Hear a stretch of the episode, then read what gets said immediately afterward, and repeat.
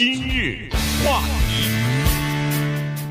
欢迎收听由中讯和高宁为你主持的今日话题。今天呢，这个诺贝尔文学奖的名单公布出来了哈。今天呃，这个公布出来，今年的诺贝尔文学奖呢是由坦桑尼亚的一位作家啊，叫做呃 Abdulrazak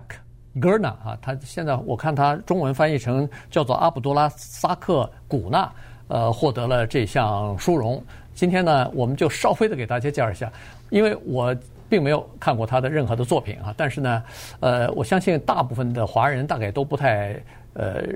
了解这位作家，但是至少我们可以稍微的给大家介绍一下他的情况啊。为什么他是坦桑尼亚的作家？但是在六十年代以后呢，他就是生活在英国，而且他的作品呢都是用英文写作的，所以呃还有一些其他的事情，我们就一起跟大家稍微的来介绍一下。对，我们没有什么机会平常来聊聊文学。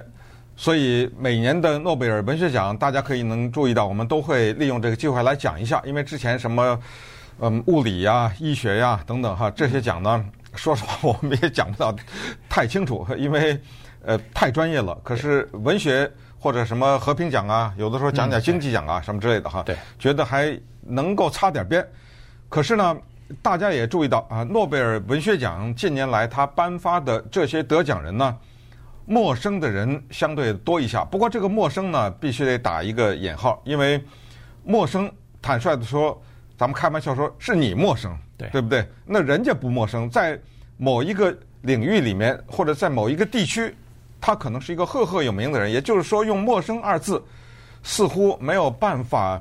去来证明他没有资格，对不对？对，因为往往这个陌生的背后含有这个意思，就是说谁谁谁比你有名。谁是谁的作品比你写得好？那么你没有资格。尽管我们知道，文学这个东西呢，是一个非常主观的东西。你喜欢他的书，我不喜欢他的书；你喜欢武侠小说，我不喜欢武侠，这就是所谓的主观的层面。但是你能不能还要承认另外一个东西，就是在文学的鉴赏方面，它一定存在一个客观的层面。这个客观的层面就决定了《红楼梦》。比你家那个，比如说高中生写的 出色很多，承认吗？嗯、对不对？对。啊，至于为什么《红楼梦》比你，咱不要说你们家的高中生这个差的太大了，为什么《红楼梦》比某一个大家都听说过的作家的作品好？那么这个大家有机会可以想一想，也可以讨论。我们觉得这个方面啊，可以思考的层面很多，但是你必须得承认呢，它有某种客观的东西。那么今天呢，我们提到的这个作家。古纳呀，说实话，因为在之前呢，我也稍微的跟踪了一下网上的所谓赔率的问题，啊，知道吗？哎，这个网上呢，每一年在文学奖上都有这赔率，在经济啊、什么化学啊、物理啊、医学这方面没有这种赔率，为什么呢？就是因为有很多还活着的作家呀，他们一直在这个名单上面，对，你年年这就陪练。大家都听说过的什么村上春树啊啊之类的啊，包括中国作家北岛啊，九十多岁的昆德拉呀等等这些人，年年说他们有可能得，年年都没有，所以网上一直有这个赔率。我之前呢也看了几个这个赔率，有的一个表上面多达五十几个作家，嗯嗯，都没有这个古纳。对，哎，这这个边的啊，这个雷达上面扫不到，我的雷达上也扫不到古纳这个作家。别说他的作品我没看过。这名字我都没听说过，你知道？一开始你刚才念这名字念得很吃力，我也是，你知道吗？这名字我们都不太会念，嗯，Abdulrazak Gurnah，但是这并不排除给了我们一个宝贵的机会，对，让我们利用这机会扩大我们的知识面，让我们利用这个机会呢，把我们对于文学奖的一些了解，对文学的一些粗浅的看法，也在这个节目当中分享给大家。对。刚才那个中迅说了一个叫“陌生”的名字哈，这个非常有意思。我觉得在诺贝尔文学奖当中啊，实际上这个“陌生”光刚好就是他选了一些陌生的这个作品也好，这个作家也好呢，刚好就打开了人们的视野。如果他这个格尔纳古纳先生如果不获得诺贝尔文学奖的话，那在华人在今日话题当中也不会谈到他。他在很多人的面前依然是很陌生、啊。我觉得在全世界范围内，在某种程度上，他都是陌生的。对，嗯，所以这个陌生跟呃大家都知道、熟知的一些作家的名字、作品的名字，它之间其实没有一个呃，就是不不存在不存在一个就是说啊，他是陌生，所以资格稍微差一点，不是这个意思啊，因为这些都是世界顶级的这个作品。他们表现的题材、主题不一样，写作的手法也不一样啊。但是呢，现在看来就是说，这个主题更重要。就是说，如果一个主题它刚好是反映的是一个比较大的一个历史的，不管是一个阶段也好，一个事件也好，呃，反映的是一个重大的社会的呃这个议题也好，大家关心的一些事情也好，那它可能获得一个奖项的。可能性就稍微大一点哈。这个古纳，你看他，呃，坦桑尼亚的这么一个作家，呃，生活在欧洲啊，生活在英国。那么他实际上呢，你可以想象得出来，他的这个作品啊，就是肯定会有一些这方面的东西。果然，他的十部作品当中，几乎全部反映的就是殖民主义对。这个就是还没有开发的第三世界国家的影响，包括难民。他因为就是以以难民的身份居住在英国嘛，所以他在这个难民在不同的文化、不同的大陆，因为他从非洲大陆到了欧洲大陆，在不同的文化、不同的语言，他到了这么一个陌生的地方开始生存，他所面临的各种各样的挑战和各种各样的这个文化之间的冲击啊，他就在作品当中呢有非常。这个深刻的描述，而且呢，据诺贝尔文学奖的这个评选委员会是说，他对他自己的这种命运叫做毫不妥协，而且富有同情心的给予那些难民和受到殖民主义的呃统治的那些生活在殖民主义国家里边的那些人，呃，讲他们的故事。嗯，你看这么一个人，他小的时候呢，在印度洋上这么一个。可能小小的一个地方，但是文化还挺多元的一个叫做桑吉巴这么一个岛啊，叫做呃 Zanzibar 或者 Zanzibar，嗯，这个一个岛上长大。你听一听，就这么一个岛国，大概就是在坦桑尼亚吧的，现在属于坦桑尼亚，属于坦桑尼亚哈，就这么一个岛国，葡萄牙侵略过，做过殖民地，把它，然后接下来是印度、阿拉伯、德国。英国这么多国家把它当成殖民地，这一个岛有各种各样的奴隶交易，经受过各种各样的压迫。你可以想象，他这里生活的人民呐，这简直我们叫做找不到北了，已经，对不对？对对，我这到底是什么人呢？一会儿葡萄牙人来了，让我们学葡萄牙语；印度人来了，咱们得讲印度话、阿拉伯语，然后德语，然后英语，全砸了。所以诺贝尔文学奖呢，在颁给古纳的时候也说。他十八岁的时候，作为难民，因为他这个岛上发生了暴动啊。对。他作为难民进入到英国，二十一岁开始写作，他的英语可以看出来，里面有阿拉伯语的成分，有斯瓦希里语的语感。这是他的母语。母语斯瓦希里语有印度语的痕迹，最后就是能够看到德语的风格。你说这，因为你可以想象。古纳这个人，他能讲多少种语言，对，对不对？在他脑子里都乱了套了。但是他最后呢，决定是用英语写作，所以他的作品呢都是用英语完成的。后来呢，他在英国的 University of Kent，叫肯特大学做教授。他现在七十三岁啊，已经退休了。所以他的获奖呢，让我们看到了诺贝尔文学奖的历程和他的现状。诺贝尔文学奖一九零一年创立，一加一减，哎呦，正好一百二十年嘛，对不对？哎，在过去的这些年中，一百一十七个获奖的人当中，有九十五个是欧洲或者北美的作家，这唰的一下，这么一大块就拿掉了。对，这个当中只有十六个女性，这么一百来年哈。那你说一百一十七个得奖人，九十五个是欧洲的或者北美的，那其他的就应该是什么非洲的什么的没有啊？你要再把南非的这些作家呀，就是白人作家 Gordimer 啊，还有那个 Coetzee 啊这些作家减掉，你再把什么莫言呐、那高行健呐，对不对？对。你再把泰戈尔啊、川端康成啊、大江健三郎啊这些作家在东减西减，到现在为止，真正的来自非洲的黑人作家就五个得奖，而坦桑尼亚从来没有过，他是第一个。啊，他是有史以来第一个坦桑尼亚的来自那那儿的非洲的黑人获得诺贝尔文学奖的。那么反过来，你又说，哎呦，那诺贝尔文学奖这个太叫做西方中心化了吧？对不对？光觉得西方的文学对世界有影响，哎，这个还有问题呢。听说过托尔斯泰吗？对不对？听说过契诃夫吗？听说过高尔基吗？伟大的剧作家易卜生、斯特林堡，法国作家左拉、普鲁斯特、卡夫卡、里尔克、布莱希特、克罗齐、汤马斯·哈代。包括什么亨利·詹姆斯、马克·吐温、康拉德、詹姆斯·乔伊斯这些伟大作家，D.H. Lawrence，这都是西方的伟大作家吧？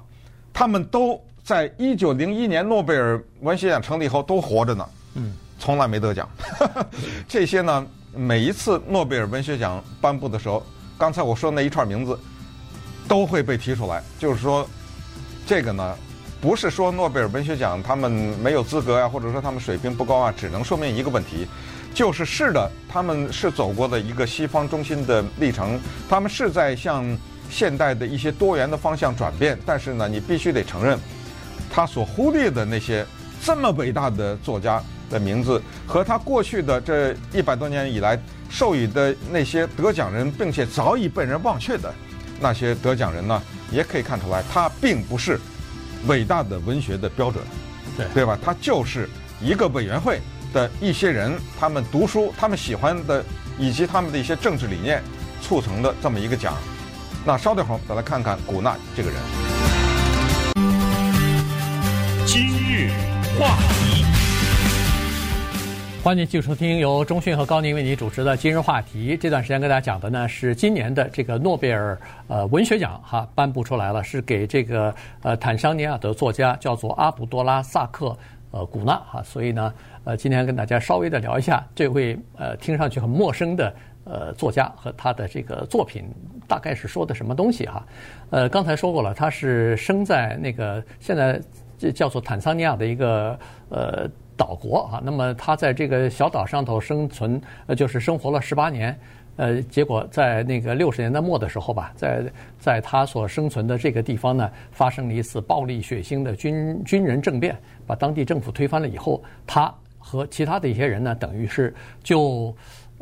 以难民的身份就到了英国哈，当然还有很多人就留在呃坦桑尼亚在继续生活，所以呢，他的作品当中啊，实际上有很多。都是讲述的两方面的故事，一方面是像他一样的难民在，呃，就是坦桑尼亚的这个难民在英国的生活；一方面呢是留在坦桑尼亚的那些人的生活啊。所以呢，他呃反映的是很多都是为那些没有发音、没有发声、自己的故事从来没有办法被别人听到的一些人呢，他等于是拿起笔来讲他那些人的故事。所以呢，就呃，他就说他身边有很多这样的人，然后这些人呢，呃，经常在他他们经常讨论或者是讲述呃一些自己的经历、一些自己的这个感受之类的，所以他就认为说这是他自己的责任啊，必须要。啊，把这些故事啊告诉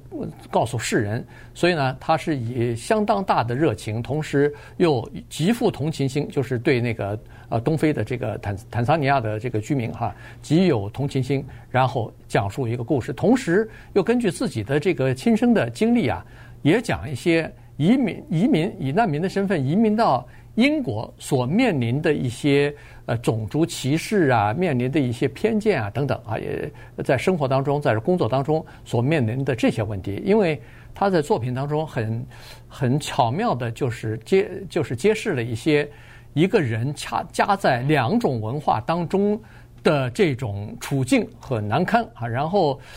每一种文化都因为你和另外一个文化有千丝万缕的关系而排斥你。或者是看不起你，嗯、是呃，真的非常的有趣的一个探索的方向，也特别觉得呢，就是诺贝尔有这么一个奖项，叫做文学奖，每一年能够提醒我们，就是这个世界上还有一种东西叫文学。哎、嗯，我说这句话一点也不夸张，因为对于我们很多的普通人来说，文学早都已经不是他们生活的一部分了，是吧？对，呃，很简单，就是我们每一个人都问自己这样一个问题：就是你上一次看完一本小说是什么时候？所以这里面还小说还要含那个《哈利波特》在内，对不对？因为你必须得承认，就是为什么在你的大脑当中有一个声音告诉你，比如说，咱们就拿《哈利波特》来举例，就是这个作家。永远不可能得诺贝尔文学奖，对吧？嗯。哎，你又不是评委会的人，你这个印象哪来的？你为什么说《哈利波特》永远得不到？再再说一个近一点，比如说金庸吧，嗯，很棒吧？他拥有很多的读者，但你觉得他会得诺贝尔文学奖吗？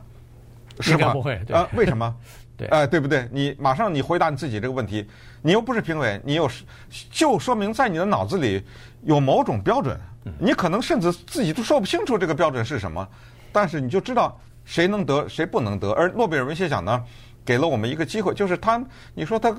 多那个，呃，就是阳春白雪，他也没有那么的阳春白雪，但是呢，他至少给我们一种机会，让我们认识一些人。当然，当然，最后的、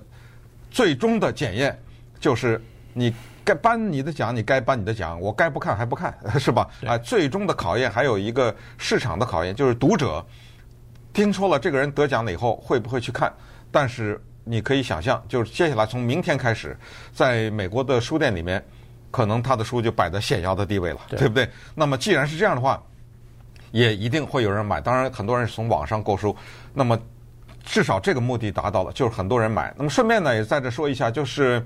古纳呢，他属于这样一类作家，就是他以第二语言写作，不与母语写作。这个呢，在世界文学当中有灿烂的一批人。这一批人当中，有一些夺得了诺贝尔文学奖，比如说美国作家 Isaac Singer，这是犹太人、犹太裔作家辛格啊，他是用意第绪语写作，但是后来他到了美国之后又改用英语，但是他的很多的主要作品都不是用英语写作的，比如他是这么一种人，包括像 V.S. Naipaul 啊什么这样的特立尼达的这种作家，他都是用第二语言写作，但是有很多没有得诺贝尔文学奖的。重要的作家，刚才提到的康拉德以及美国的作家纳博科夫啊，什么这种人，哎，他们都不是用英语，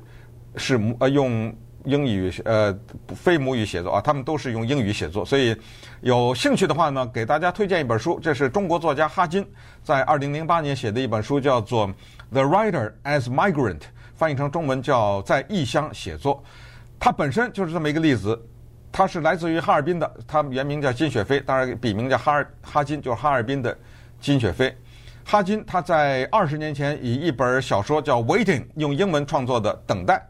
获得了美国全国图书奖。所以他后来呢，写了薄薄的一本小书，就是刚才说的在异乡写作。但是这本书啊，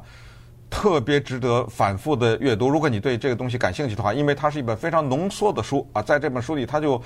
比较了一些用外语。就是用英语写作的这些作家，包括连语堂啊，包括刚才说的康拉德，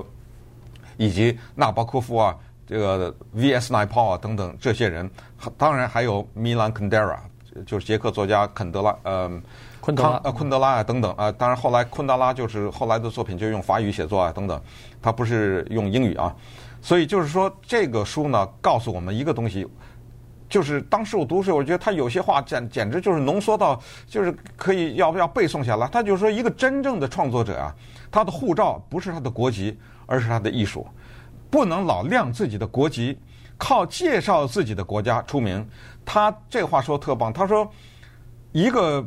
作家在外国的作家呀、啊。他是一个创造者，他不是经纪人。也就是说，他不是介绍自己的国家，而是他要用他的艺术，他创造出新的作品来，不是给世界带来新闻。你看，我告诉你一件你不知道的事情，而是他要通过他的作品唤起读者的同情心，最终的目的是要让读者知道，要让他联想到自己的生存状态，以及对全人类的产生的一种人文的关注。而且他说，伟大的作品从来不是来自于一个群体，就是我介绍一个你所不知道的群体，然后呢，他就是说，啊，在也是在他这个小说当中，就是说，最后你这个作品成功了以后，会被你的国家的国民所拥抱。你像刚才说的昆德拉，他因为在冷战的时候跑出来，他的作品在他的国家不能发表，结果后来被开除国籍，但是最后是怎么样？